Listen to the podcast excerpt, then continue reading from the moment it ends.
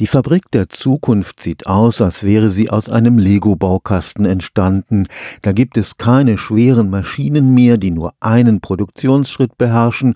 Hochflexible Roboter übernehmen immer wechselnde Aufgaben und können beliebig miteinander zu ganzen Produktionsstraßen verbunden werden. Eine solche Fabrik ist blitzschnell auf und ebenso schnell auch wieder umgebaut. Sie kann heute Schuhe und morgen Möbel produzieren. Das Prinzip nennt sich Wertstromkinematik und ist nichts weniger als eine Revolution der industriellen Produktion. Am Karlsruher Institut für Technologie entsteht ein Modell dieser Baukastenfabrik.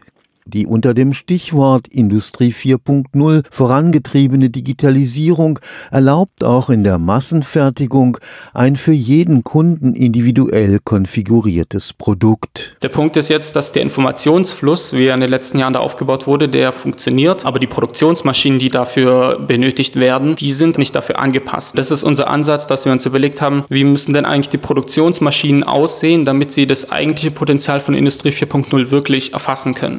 Maschinenbauer Edgar Mühlbeiner forscht am Institut für Produktionstechnik des KIT.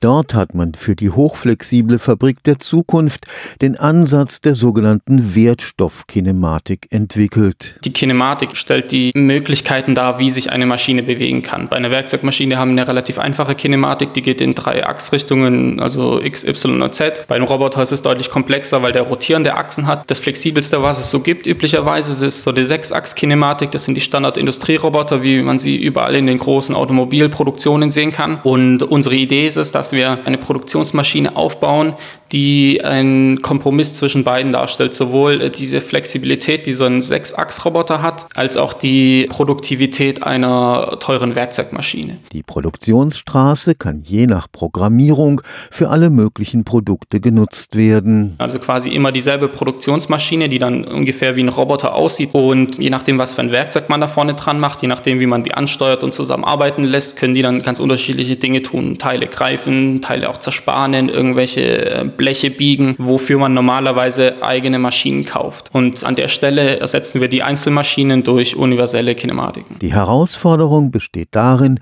Präzision und Geschwindigkeit miteinander zu verbinden. Das sind ja relativ dünne, schlanke Arme, die so ein Roboter hat und gleichzeitig bewegt er sich mit sehr hohen Geschwindigkeiten. Das macht es schwierig, ihn sehr exakt und genau zu positionieren. Und an der Stelle setzen wir an, indem wir einen neuen Roboter entwickeln wollen, der durch verschiedene Optimierungsmaßnahmen deutlich höhere Genauigkeiten erreichen kann, deutlich höhere Kräfte aushalten kann. Und ein Kernaspekt dieser Idee ist es auch, dass die Kinematiken sich mechanisch zusammenschalten können. Das heißt, ich verbinde zum Beispiel zwei oder auch mehrere miteinander und erhöhe dadurch die Gesamtsteifigkeit des Systems. Und an dieses Gesamtsystem aus mehreren Kinematiken kommt dann das Werkzeug zum Beispiel eine Frässpindel dran. Damit rückt der Traum von einer hochflexibel auf Nachfrage reagierenden Produktion in Reichweite. Durch die Zusammenschaltung mehrerer Roboter und auch das wieder trennen können wir die ganz flexibel an den Bedarf einer bestimmten Produktion anpassen.